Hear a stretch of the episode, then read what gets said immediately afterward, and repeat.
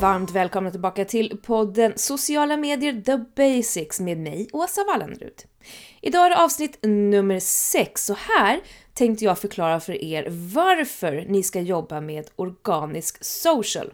Vad det är, det pratade vi om i avsnitt nummer ett, så det kan ni backa tillbaka till om ni missade det. Jag är ju den okrönte drottningen av, av organisk social, anser jag. det finns säkert många andra bra också, men jag är ju bäst, eller hur?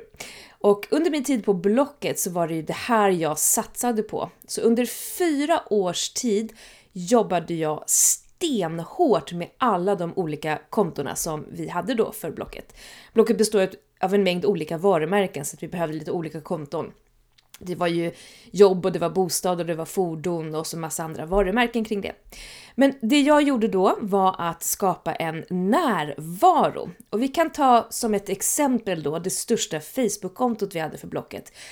Där, när jag jobbade där så hade vi 266 000, lite drygt 266 000 eh, följare, fans på den Facebook-sidan. Och jag jobbade ganska hårt och ganska intensivt för att jag älskade mitt jobb och jag publicerade på Facebook eh, varje dag. Naturligtvis varje dag. Jag publicerar totalt 50 inlägg i veckan om man ska ta alla kanalerna, men för bara det här Facebook-kontot så var det varje dag och ibland kunde det bli två gånger om dagen om det dök upp någonting som bara inte kunde missas just nu. Och jag var där. Vi hade ett enormt stort engagemang ganska tidigt därför att det jag publicerade var så pass engagerande. Men jag lät ju inte bara vara där. Det var inte så att jag bara publicerade saker och sen fick det leva vidare på, sin, på, på egen kant, utan jag var alltid där. Jag likade folks kommentarer. Jag kommenterade tillbaka. Jag eh, kom med frågor. Jag kom med eh, beröm eller kritik eller vad som än passade just där och då. Och det här är en super, super viktig nyckel, men det här är också någonting som alla bara inte kan göra, utan du behöver ha fingertoppskänslan och du behöver förstå hur varumärket kan prata, alltså vilken tone of voice man har här. För blocket var det ganska enkelt, vi skulle vara mänskliga, humana, vi skulle jobba mycket med humor. Och den här målgruppen vi hade på Facebook, de var otroligt väl eller de var väldigt mottagliga för just den här typen av kommunikation. Så jag hade jättekul med dem och var där hela dagarna. Tyvärr var jag också där lite på kvällarna och eh, lite på helgerna och eh, lite när som helst. eh, en arbetsskada och ingenting som krävs av någon. Men jag gjorde det och jag tyckte det var så förbaskat roligt att vara där. Det här ger då en långsiktig grej därför att det här är någonting som du måste jobba med under en lång period innan du ens kommer hit. Så ska du precis starta ett konto eller har ett väldigt litet Facebook-konto eh, så ska du inte vänta dig någon quick fix utan det här kommer att ta tid. Det behövs någon dedikerad resurs som jobbar med det här på heltid. Det du får med dig då eh, långsiktigt är att du skapar egna ambassadörer, bara sådär. Helt gratis. Därför att du har byggt upp den här communityn, du har den här relationen med dina fans, så att om det då skulle bli någon form av kris så kommer de ha din rygg. Är ni med? De kommer att försvara dig och ditt företag därför att ni har byggt upp den här jättefina relationen. Återigen Blocket.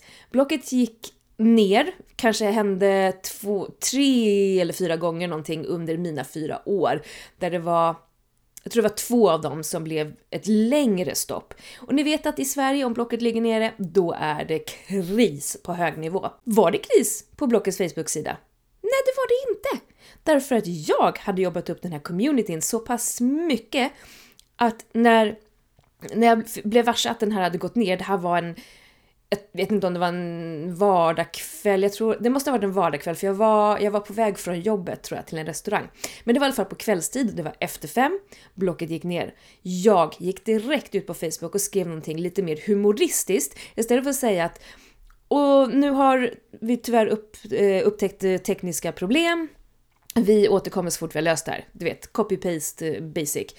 Så gick jag istället ut och skrev någonting om att oj då, nu har någon tryckt på fel knapp eller någon har råkat dra ur sladden eller någonting. Men jag har skickat mina bästa tekniker på det här. Men jag är här så länge med er, så har ni några frågor eller någonting ni vill diskutera så finns jag här.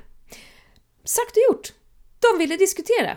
Och de ville absolut inte diskutera varför blocket låg nere eller att blocket sög eller någonting, utan vi pratade om någon det var någon tjej som letade efter kaniner och hon hade typ sett alla kaniner som finns på Blocket och någon annan ville prata om sommarplaner och någon målade om huset och ja, vi hade helt enkelt väldigt roligt under den här perioden. Och när Blocket sen kom tillbaka så var, var det typ som att alla vi ville typ high-five med varandra och bara bra, tack, trevlig kväll, nu kör vi! Det här får man inte om man inte jobbar hårt med det organiska och med sina fans. Det är det här som är vinningen, den långsiktiga investeringen. Så det är mitt tips. Jobba med organisk social. Ta dig tiden eller ta in någon som tar dig tiden. Till exempel mig. Det är precis det här jag gör och det här jag säljer.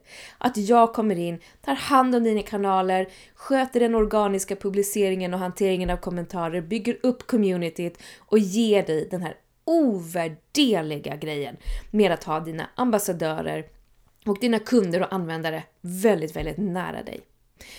Det var dagens tips och eh, hoppas att ni tyckte att det gav er någonting, om inte annat lite hopp, lite glädje och kanske en känsla av att trycka på den här mejlknappen till Åsa Wallenrud för att få henne att komma in och jobba med er. Det var allt för idag. Tack ska ni ha!